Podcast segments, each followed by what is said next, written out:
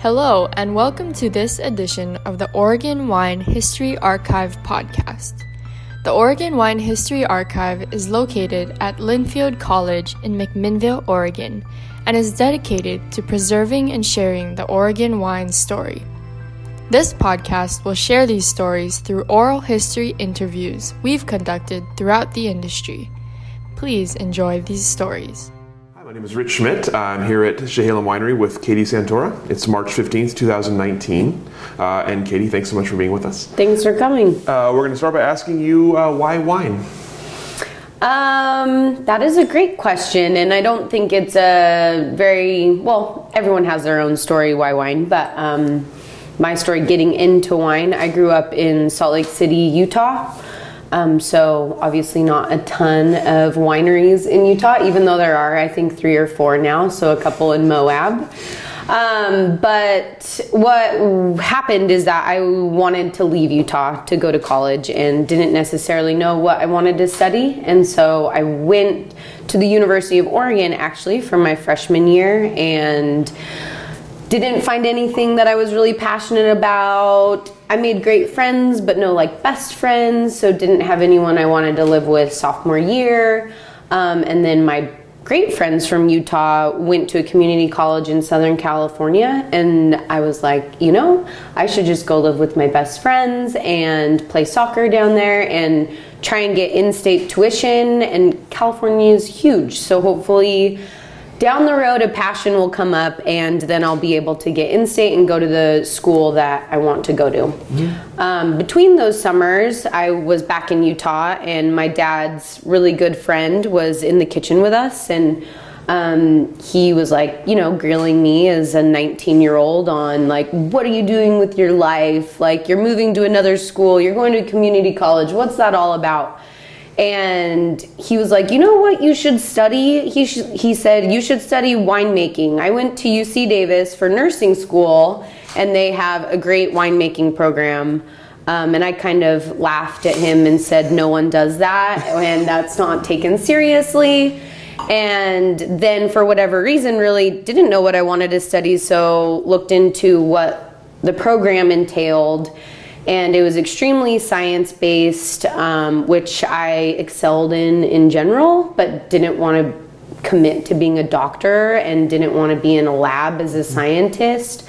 Um, and so I kind of thought, well, maybe this could work in the beginning and I could use it to travel and have all these generals out of the way for science that maybe in like five years, if it doesn't work out, I can um, not start over, but then, you know, continue on whatever journey was next. But um, anyway, through that process, I was able to get into school at UC Davis, and I loved the program, and it was very science based. Um, but then went kind of traveling around the world and worked in New Zealand and Australia and California. Um, and Oregon. Um, in 08 was my first vintage in Oregon, and I think just a balance between the science and nature and being able to see the seasons is so special while having that kind of balance that that's what's kind of kept me around in wine. And then just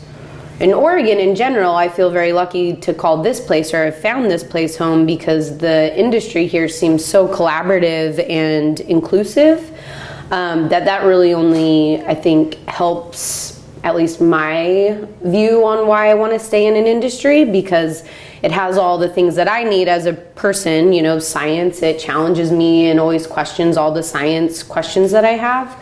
Um, but I get to be about a part of the seasons and growing and nature and all that. But then as an industry, anything that I question, I feel very comfortable and confident that I can ask our peers and everyone really wants Oregon to succeed. And so it's really inclusive and not like other places that seem very um, like we are the best winery in the world. It seems like we're all in this kind of together to show the world that Oregon has great wine. So it was kind of a journey of why wine. Uh, you know, that's like not an easy, that was a long answer to probably an easy question, but um, I'm sure, like a lot of people say with wine, once you start learning more and more, it's this like never ending rabbit hole where you are like, oh, I've got it, and then it just keeps going. And I think that's kind of why wine for me. It's never just one thing. It changes as the year changes. Sure. Was there a moment at UC Davis when you thought this is something you wanted to do long term and not just as a kind of an entry into science while you figured yourself out? No, Davis was, I would say, I feel very privileged and lucky, and they have amazing teachers, um, but it is very, very science based. So, very academic. Um, I think it happened more when I had some really difficult harvests in other places with um, that really challenge you as a person. Um, yeah, I, I, find that difficulties, at least in my life, I, that's where I come out once they're over on the other side and go, wow, I learned this about myself, or I learned that I really like this about life. And um, there were a couple of vintages in particular that really pushed me to my physical, emotional, mental, you know, capacities that just felt really impossible mm-hmm. and coming out on the other side you really find these valuable like treasures whether it you know when i was pruning in australia and it rains on you but like i've never felt closer to like the seasons and how the earth kind of evolves all together because you're just in it every day or it's you know those super long vintages, but you make amazing friendships that you would never be able to make as adults. Mm-hmm. It's really hard to find friends as adults. And when you go through something that's as trying with people, you like have these relationships that last forever. Mm-hmm and those those are I think the moments that keep me like inspired and wanting to do it. Mm-hmm. Um, school was kind of like my gateway into it, mm-hmm. and I'm extremely grateful for it. But like the thing that like kept me or put the hooks into me were those like really cha- trying times mm-hmm. to learn more and try and become you know whoever I'm supposed to be out there when you were deciding that you wanted to travel and do harvests in other parts of the country or other parts of the world, how did you decide where to go and how did you make it happen? Um, so my first vintage was in California, and that was pretty simple because of school. There was a ton of contacts with um, the university, and so that was pretty easy going to California and seeing what the California industry had. Um, and then with New Zealand, it's a lot of the industry is contacts or who people know.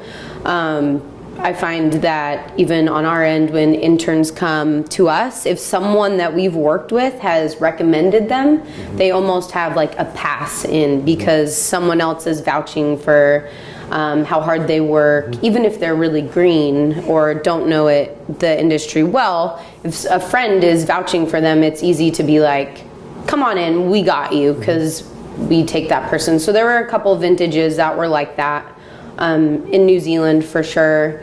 And then in Oregon, it was the same word of mouth, knowing someone. Um, I had actually worked a vintage in California, my second one in California, and it was a bit earlier in 08 and ended a bit earlier. And so I was able to leave and then come up here because 08 was a later vintage in Oregon. And so came here and worked almost like a double vintage, which is insane, and I would not recommend it to anyone ever.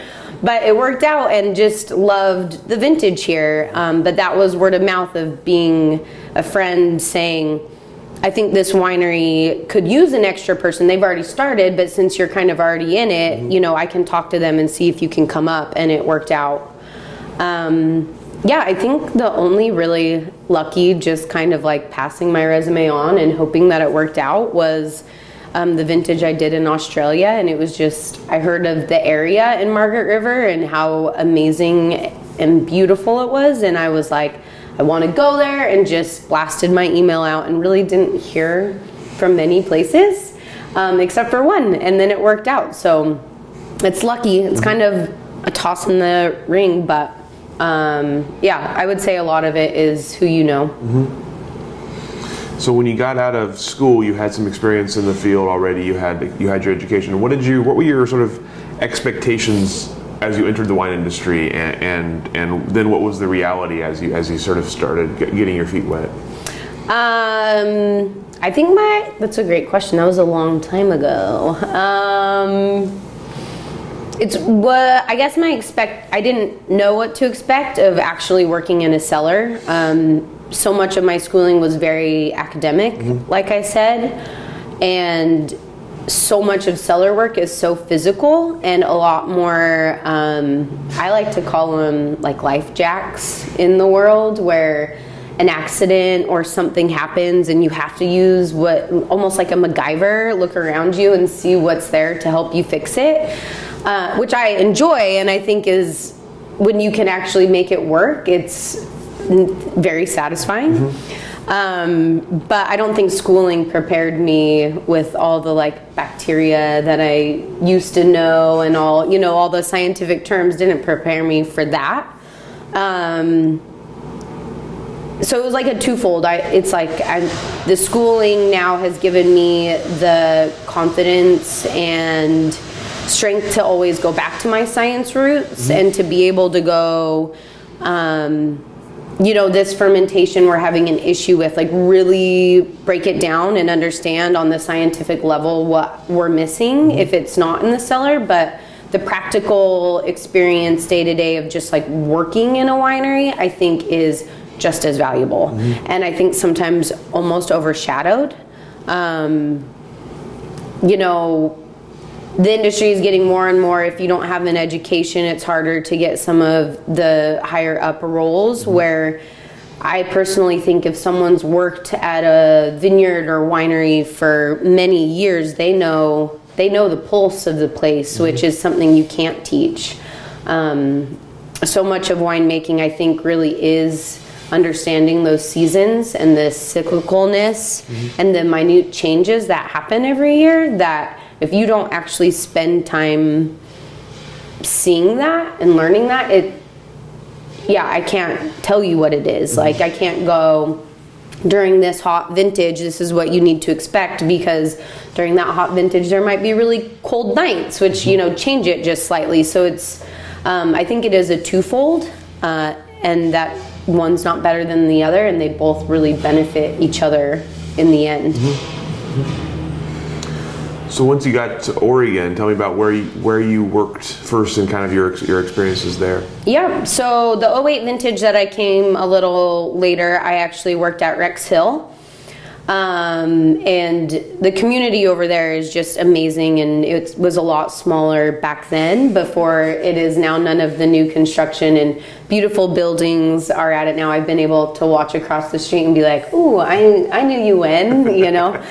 um, but they have such an, an amazing group of winemakers there with Cheryl and Sam and Michael um, and their assistant winemakers at the time that it was just an amazing experience, a great group to be able to you know i didn't know i wanted to stay in oregon when i came up here what the next step was but after that vintage it really was like this is a special industry and place.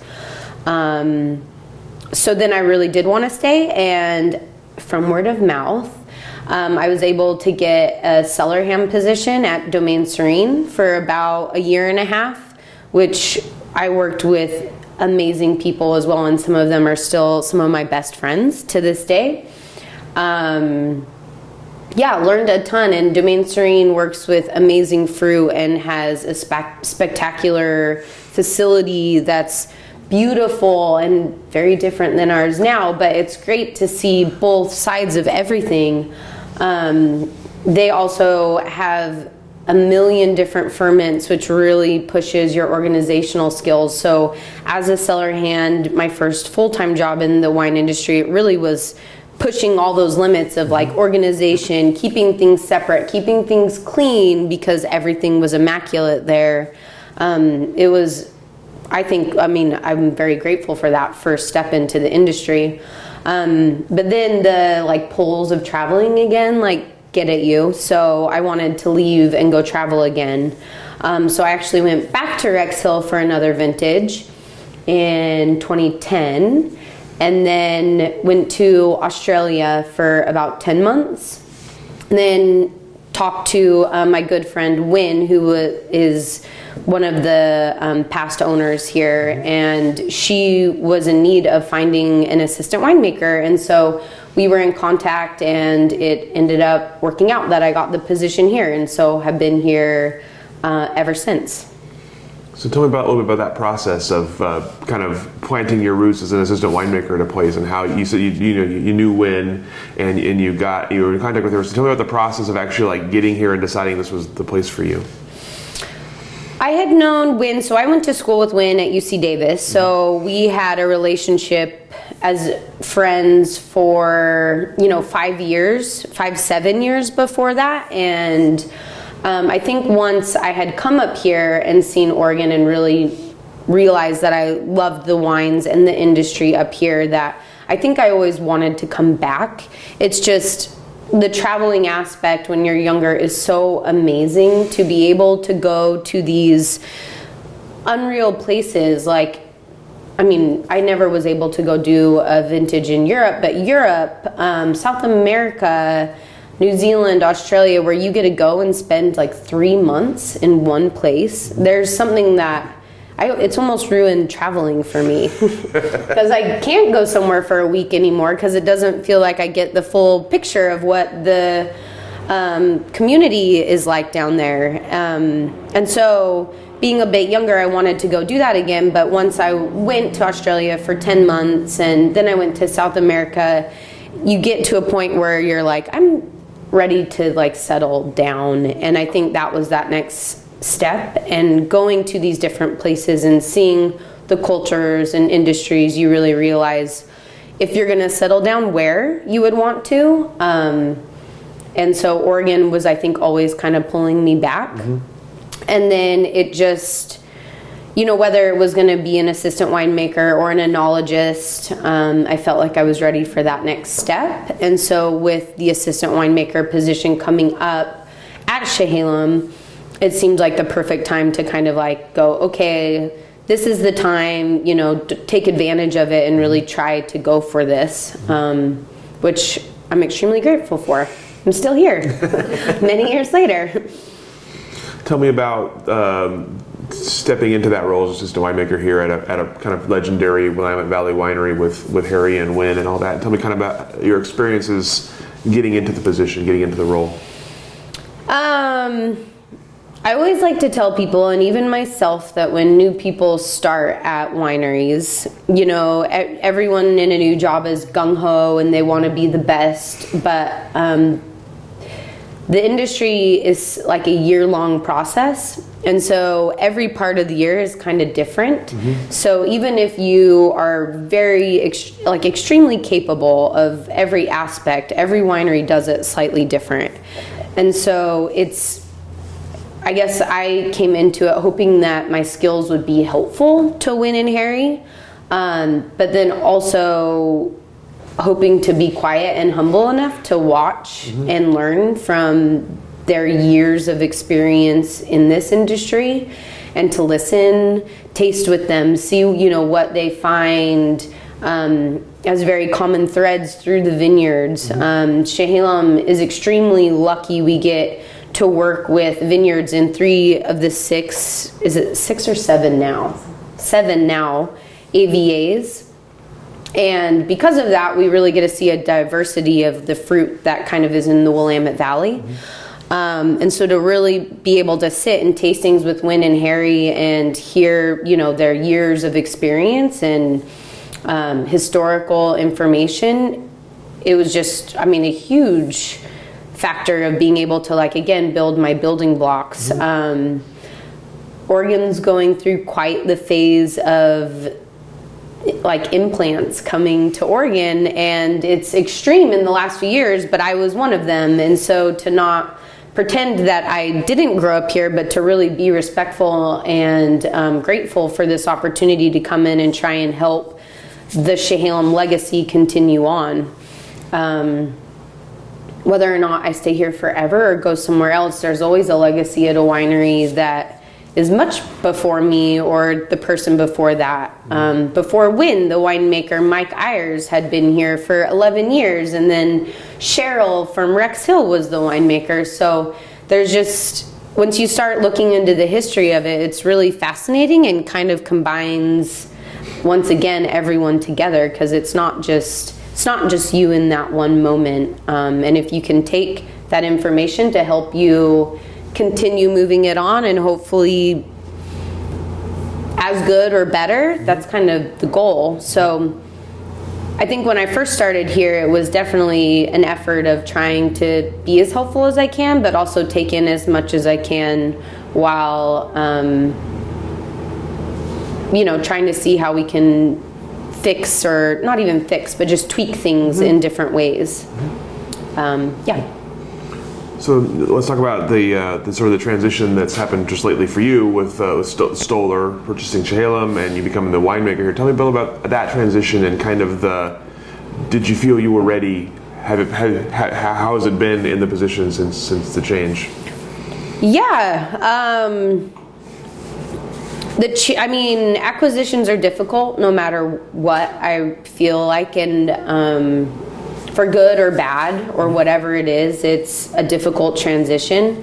Um, it was hard seeing Harry and Win not be a part of Chehalem anymore, but also I think there are great benefits to this these next moments and changes going forward. Um, it obviously was extremely beneficial for me and you know maybe right time right place but um, I do think almost watching Win and Harry and taking their information, I hope that Bill Stoller saw that same information in me with the acquisition. And so um, it wasn't an instant um, promotion. I had to prove myself and make sure that, you know, what Chehalem was and wanted to be going forward was what the vision was now under the Stoller Wine Group.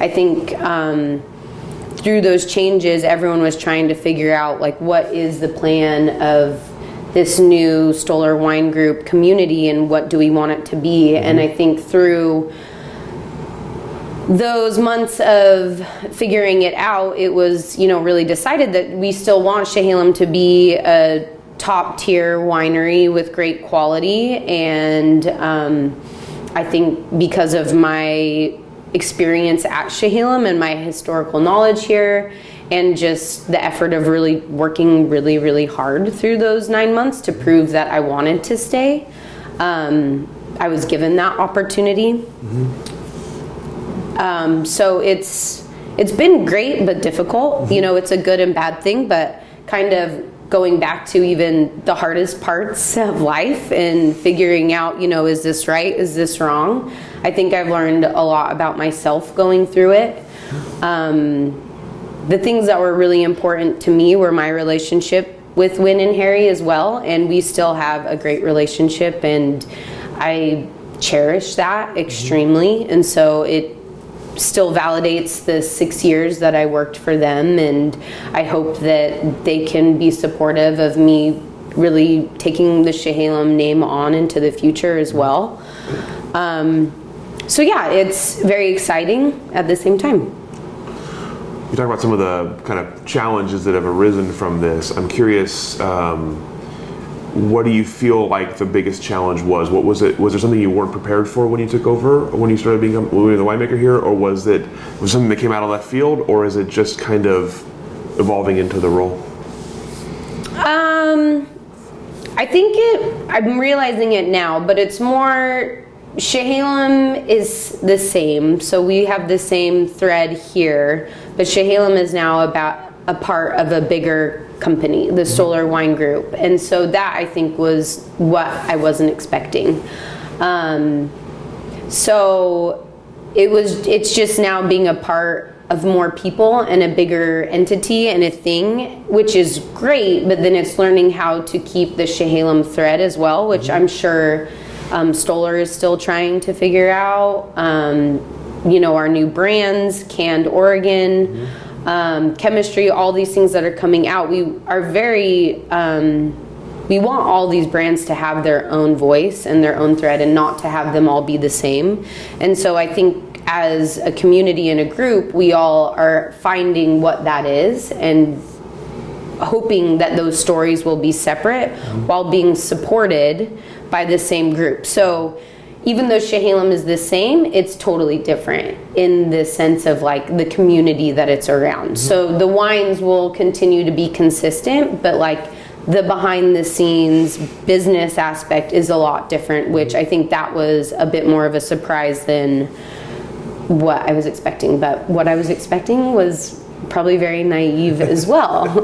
I had never gone through anything like that. And so, yeah, you can sit and sleep at night and go, this is how it's going to be tomorrow. And then it's totally different. And so, um, yeah, it's just realizing like what I expected wasn't exactly, but that's not a bad thing. It's just learning that this new facet is great and we have like a ton of support and our winemaking team is a lot bigger and we have a lot more resources in our like mind community to really um, make every tier that we do like as spot on as we want it to be does that kind of answer your question Very, very much Yeah, does. I, okay. I, I understand. Yeah, I get that. I'm curious about the you, you, you took over a well-known brand name from friends. I'm curious about the pressure you feel to kind of keep that while also putting your own mark on it. You talked a little bit about it earlier, but tweaking, you, I think you said. Uh, how do you go about doing that while kind of paying respect to the brand at the same time? Um, I think Chehalem's winemaking theory in the past has been very transparent to really showcase the vineyards and not, you know, manipulate the wine when it comes in too much. And I love that theory, and I am going to continue using that going forward. I think the tweaking part of it is more something that I find very important as an individual. Once um, I think someone really thinks like this is the way it's done, this is the way it has to be. That's when things become stagnant, and so it's the tweaking's more like just like always trying to look at how processes can be done a little better. Um, if there's a way with transfer, I mean, this is a very minimal example, but transferring wine with like the least amount of oxygen as possible if we're use, doing it with our whites, since Chehalem is known for their aromatic whites. How do we keep that those aromatics even more vibrant and um, in the bottle so when you get it so just always kind of asking these questions of how what are these small things that we can do in the cellar to make it better um, this comes from everyone you work with you know it is from a question at a tasting that someone can just bring up and say i was at this winery and why don't you do it this way and then being like that's a great question. I'm not going to be too proud to tell you, I don't know why we didn't do it that way. Let's research it and then go, actually, this is why it doesn't work for our um, winemaking philosophy. So I think the continuation of just transparent wines without a ton of manipulation is what I plan on continuing forward. But I'm hoping to guide and show people how to do that, but then also listen to them when they come and go, um, what about this? Mm-hmm. And not being too proud to not listen mm-hmm. to them. Mm-hmm. So there's like, almost maybe like the nature and science aspect coming together again. You mentioned sort of uh, transparent wines as kind of your kind of guiding philosophy. I'm curious um, how your winemaking philosophy has developed over the years. Is, it, is that something you kind of started with, or have you kind of developed into this idea of less manipulation, more natural?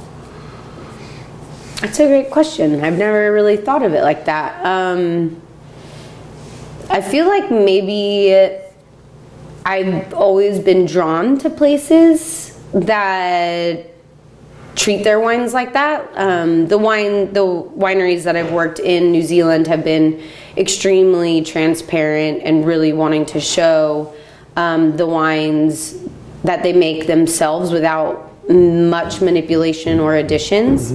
Um, I definitely have worked at some big places. I worked at a harvest in South America that was just a tank farm and i think definitely valuable in that aspect as well knowing that that's not the direction that i want to go either. And so knowing these things is um, really valuable but going to the wineries that are more about like the vineyard and where the fruit comes from and they take the time to talk about the seasons and how that's affecting the grapes that you're getting. I always find myself more interested in it, more like compelled in those harvests um, and interested in learning more about them. So, whether or not I thought about it or whether or not that just was what continued to drive me, um, I think that's just kind of maybe the path that also was shown to me in a weird way, like just opened up to me. And um, yeah, I just find it very satisfying as well to know that when the season does so much of the work for you, and then I see our job as just hoping that the fruit is as good as we were able to make it in the vineyard, that we're then able to just kind of help it along its way without trying too hard to make it something it's not. And so um, it's almost a puzzle piece in itself without being like, we want this pH and this TA and this alcohol. It's more like the balance of the year and figuring out what works um, for that vintage. So what's it, what's it been like being a young female winemaker in the Oregon wine industry?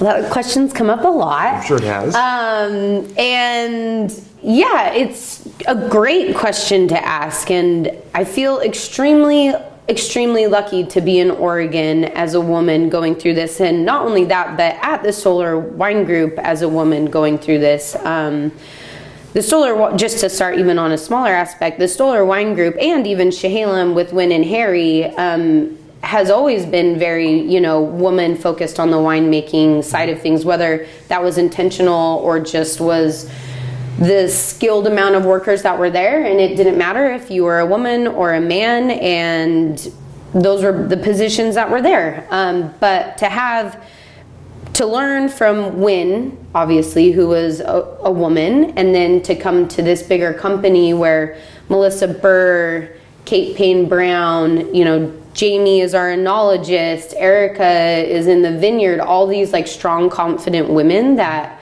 are a part of this company. I almost take it for granted, even though that sounds like so guilty to say, but it's just been here. And so the support has been here in this community. And then if you go even bigger, the amount of talented women that are in Oregon have been here since, you know, the beginning basically.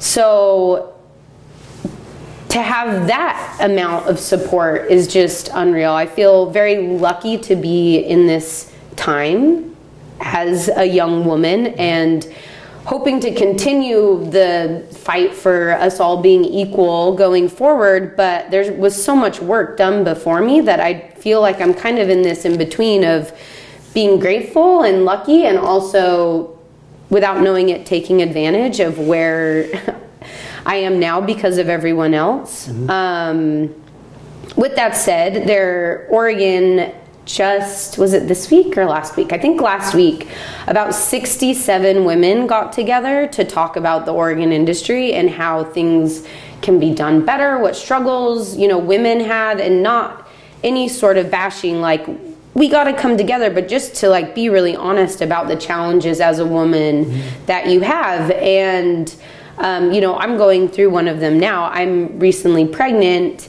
and then re- thank you, but really have had a very hard time of figuring out how to then be like a mom and still be a winemaker, and how to balance that life work relationship.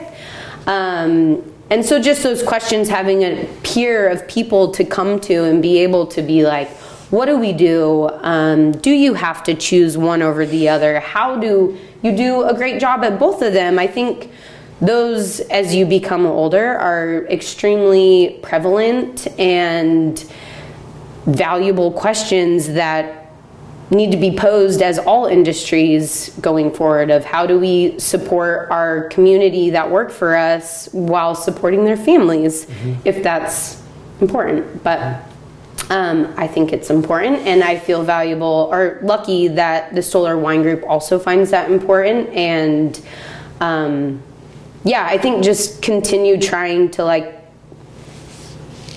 make other women's lives easier. Mm-hmm. and show them that we can do everything. Um, yeah, I'm. Yeah, I. I think it is a fine balance. Like I'm also not under the impression that I'm as strong as a man. So there are definitely things in the cellar where if there's an intern or my brother works in the cellar with us now full time, which I love, but I'm now realizing like I need to just be like I can't fight through this. Like ask for help, mm-hmm. and um, I think there's a strength in being vulnerable and being honest about that. And um, for women in general instead of seeing that as a weakness and more as just like yeah i can't do that. That's okay. Mm-hmm. but i can do this and this just as well you know or what whatever that nuance is. Strength is just an obvious one. Um, so it is it's a fine balance but hoping to take this amazing position that i've been that other women have worked for to put me in this spot to like help other people going forward. And instead of going like it's been easy for me to continue like reaching out to other women and being like well you can do this like we it stems through all industries. Mm-hmm. it's not necessarily just the wine industry. Sorry i think i went on a little bit really of a good, tangent there really good answer. Oh thanks. Um, what does it mean for you for a wine to be labeled as an oregon wine Um, that also has been talked about a lot lately. and because I'm young and the history of Oregon, you know, I didn't start it. So I take a lot of pride in it because I find this place as my adult home. I grew up in Utah and that's my home. When I say home, it's like, oh, I'm talking about Utah, but this is for definitely my adult home. And I find a lot of pride in the vines that have been here before my time. Um, I think it's really important as the Oregon wine industry is getting more acclaimed and well known and wine makers and owners are coming and buying land that that is still treasured. Mm-hmm. Um, I think what makes Oregon so special is the history that it comes from. You know, the people that started the wine industry here were farmers, and they weren't um, millionaires. They took chance that they came here and planted vines, hoping that Oregon one day would be an amazing wine region, and it is getting there. And I again feel very lucky to be here in this time where it so much work has done been done before me.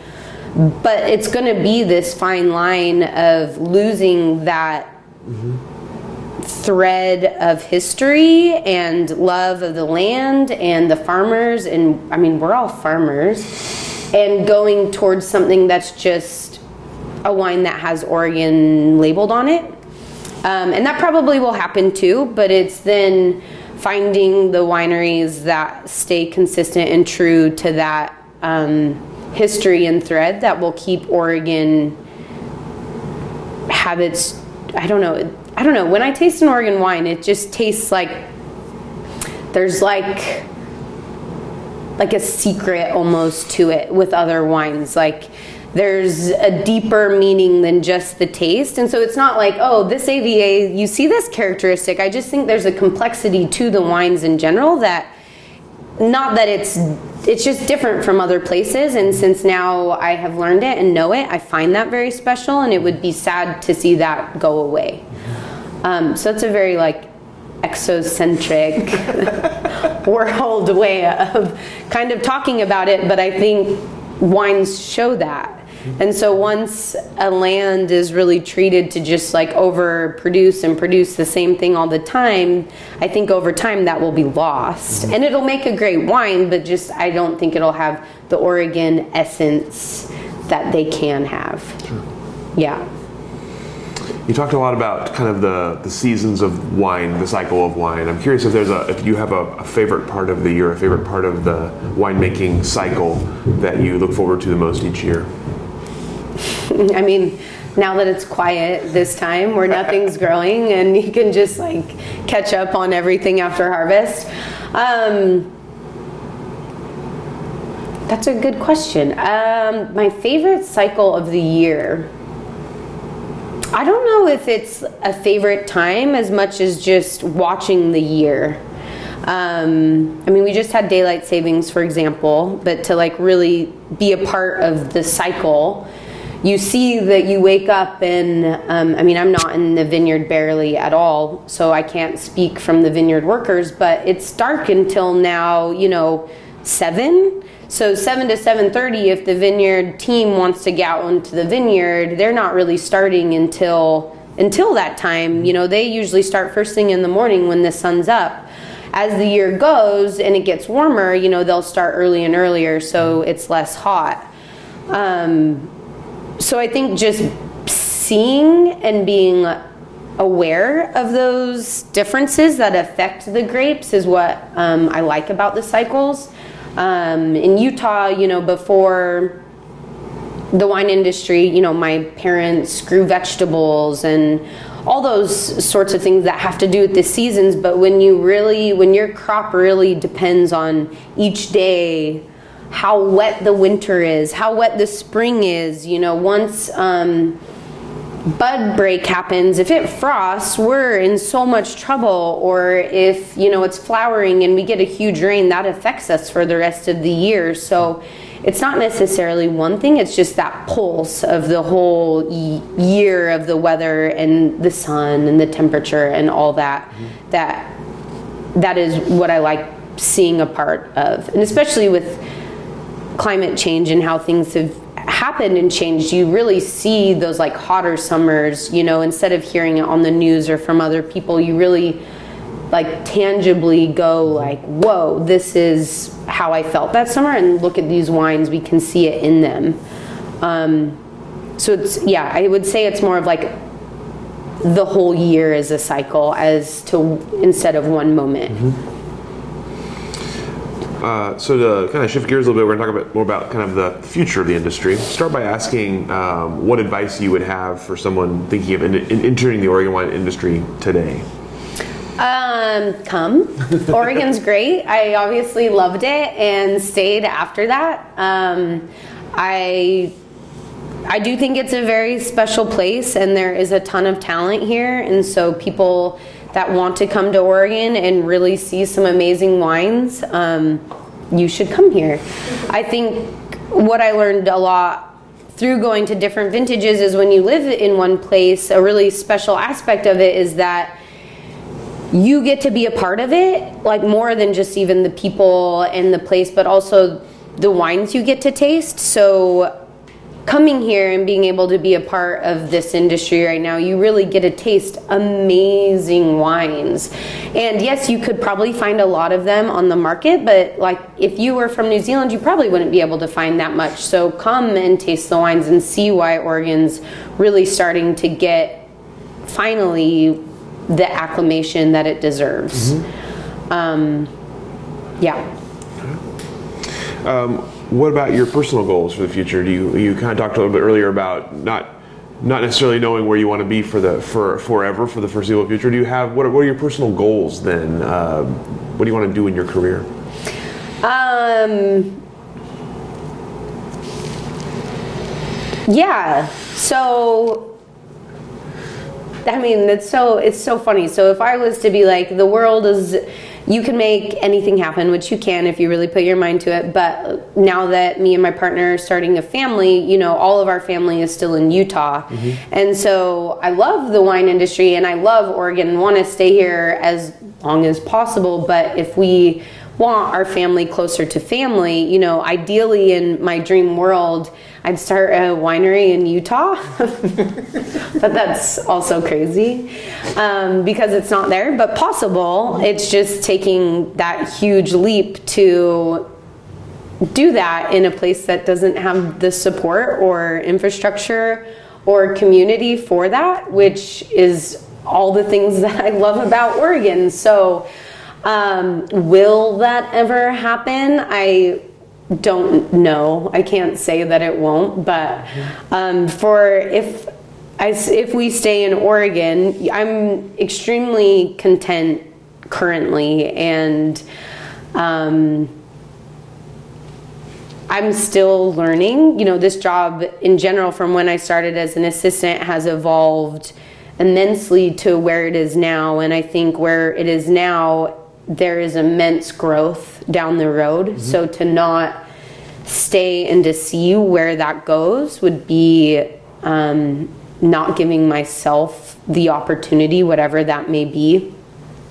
So in like the near future, I definitely see myself staying here and really strongly like keeping the Chehalem thread, like Chehalem, and I find that like very important and um, definitely a goal of mine mm-hmm.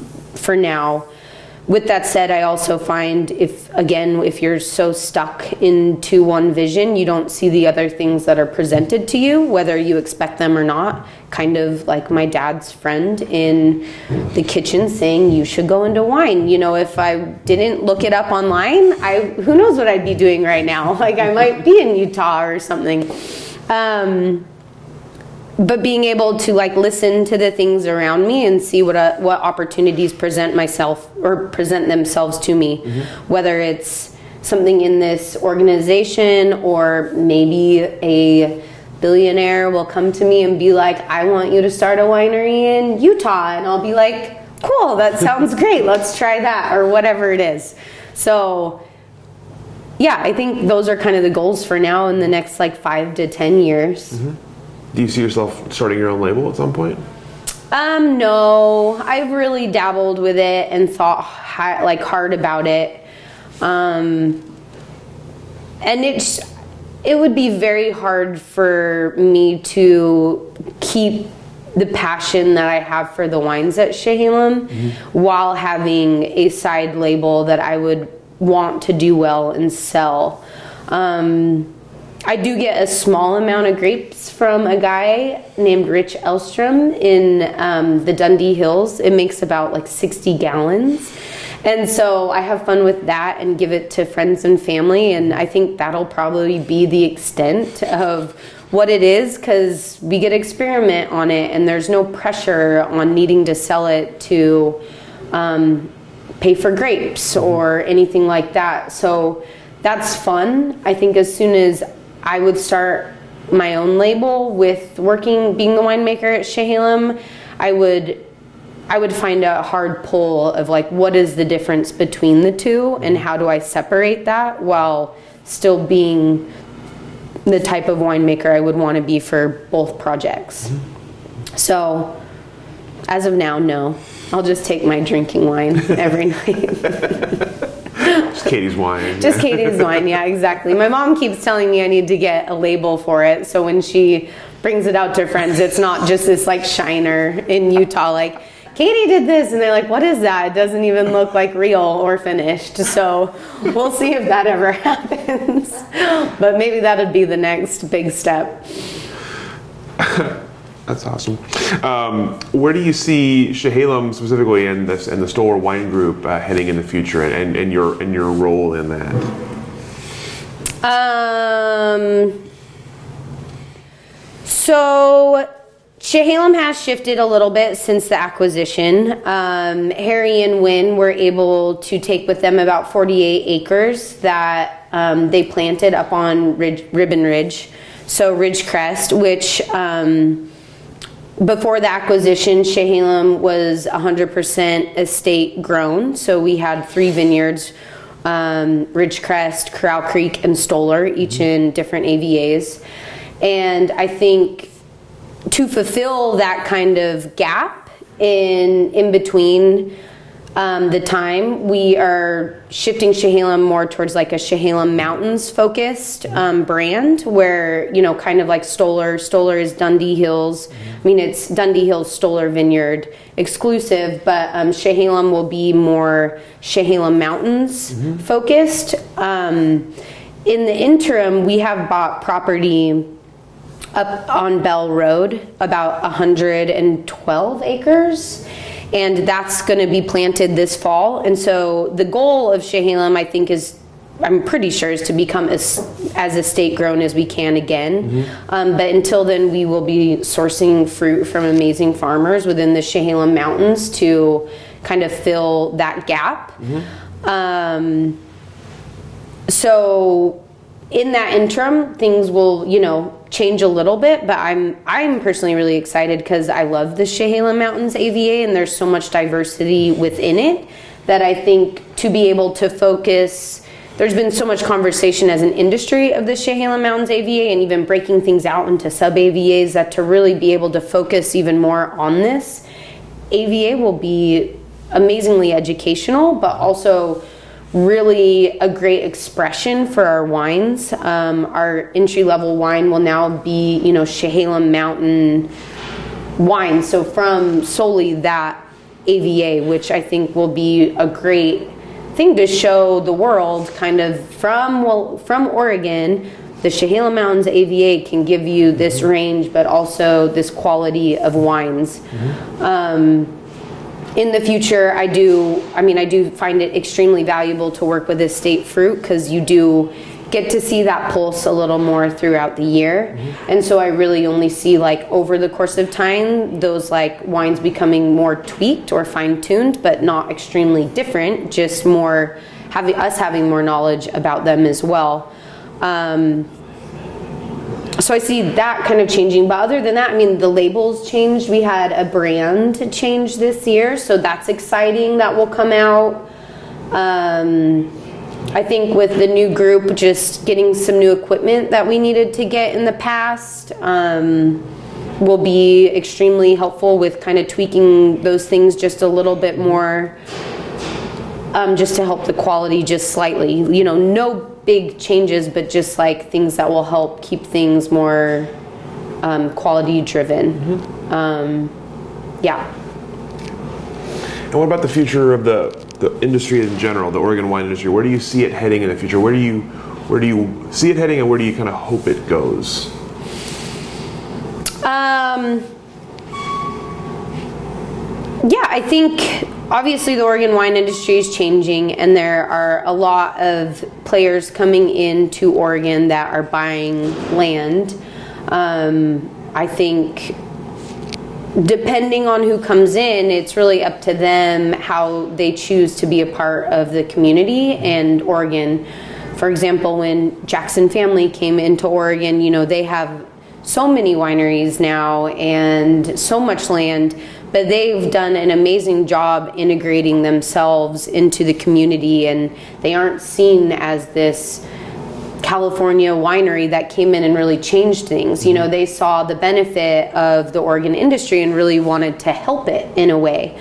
Um, I can say that I feel the same way about even the Stoller Wine Group. I am a part of a place that has now been acquired by someone larger. Mm-hmm. Um, even i mean he was a silent partner for the duration of the whole time but i really believe that bill stoller and everyone else involved in the stoller wine group their goal is to continue keeping the oregon thread.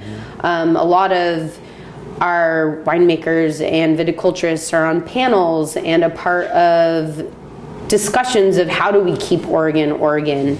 Um, so i think we're kind of at a pivotal moment in these next you know five to ten years things don't move extremely quickly in the wine industry but that it can go where people come in and buy out and it's just you know big a big wine making country that loses its like essence or places can continue buying these really well renowned wineries and going we want to help you succeed even more and what do you need from us to do that mm-hmm. um, and that's that's what i've seen more than the big the big guys coming in and trying to change what has already been established here even a lot of the you know french owners that come and buy some of the wineries they they want they come here because they like what Oregon has to offer and they only want to continue that and be a part of it going forward. They're not looking to come in and like reshape it. Mm-hmm. So I hope that continues, but I can, it's a fine line and I can see it going extremely the other way as well.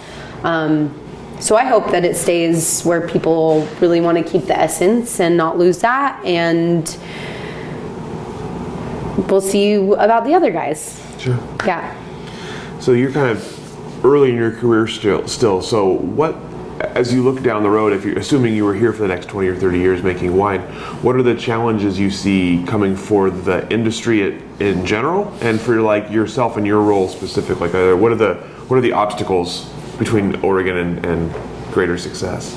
Um, definitely weather. If it continues to, st- I mean, we've been on a heat wave mm-hmm. for the last few vintages since 2012, and it's looking like that will continue um, every year when it says it's going to be kind of a cooler climate. It's still very hot compared to what Oregon used to be.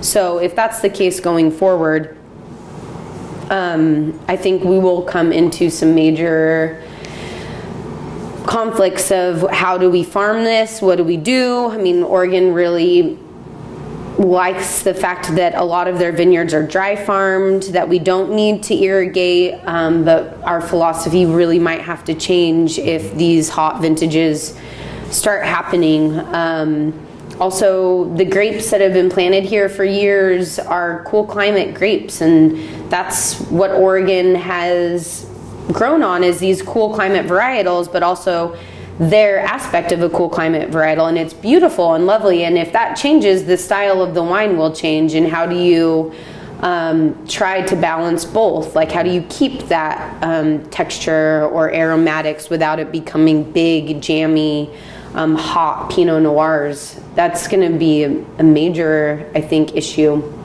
I think even for Chehalem with some of our aromatic whites um, the cool cool climate cool fermentation i think is what really holds a lot of that in there. If it's really hot and a lot of alcohol that's going to blow off those aromatics a lot quicker. So it's being cognizant that this could be an issue and what do we do about it going forward? And that is scary and um, will be a challenge definitely. Um, i think other factors, Oregon's getting well known. So there is a lot of talent coming up here and a lot of people that just know what they're doing. So it's getting more and more saturated. Mm-hmm. So to find a position in Oregon, you know, if you're wanting to start out, is becoming more and more difficult and um, cutthroat in trying to find your own place here, which is great for the industry, but hard to like get the right people or whoever the right people are into it. Mm-hmm. Um, yeah, and then just I think it's going to be important if I'm in this for 20, 30 years, continuing to be on panels or um, staying very connected to the community. OSU, Linfield have an amazing relationship with the industry as a whole. So, really trying to harness that and keep that and go, this isn't just, you know, about this wine industry, it's about the community and what that is in the bigger picture. Whether with OSU, it's really helping their science program find ways of what they're researching, excuse me, being really applicable to the day to day on the winery on the wine side or whatnot. Um, but I think as it gets bigger and more people come here, that will become even more exciting and important to stay a part of mm-hmm. as it grows. So, a few things definitely to be looking out for, but to be like hopefully not shocked when it comes that we need to do something about it sure. or work with it or evolve with it, whatever one works best. sure. So that's all the questions that I have okay. for you. Um, uh, is there anything I should have asked? Anything you'd like to mention here at the end that we didn't cover? I don't think so. Those are great questions. Is there anything? I think you handled it great. uh, yeah, I mean, I don't think so. I think it covered a lot for sure. I mean, you guys have done this all the time. I'm sure, like I said, if there was something else that I missed, hopefully, or mentioned that you would have asked a question about it. Yeah. I think we got it. So cool. Thank you so much yeah. for your time and for your answers. Yeah, and, uh, absolutely. we'll go ahead and let you off the hook. Thank you for joining us for this edition of the Oregon Wine History Archive podcast. And thank you to all the supporters, partners, donors, and interviewees who have made our project a success. Be sure to check out our website at OregonWineHistoryArchive.org for more interviews, plus photographs, wine labels, and more.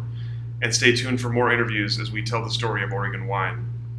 The Oregon Wine History Archive podcast is brought to you by the Oregon Wine History Archive at Linfield College. The executive producer is Kiana Anderson. Producers are Rich Schmidt, Rachel Woody, Stephanie Hoffman, and Camille Weber. And a special thanks to all the Linfield Archive students who have contributed to these oral history interviews over the years.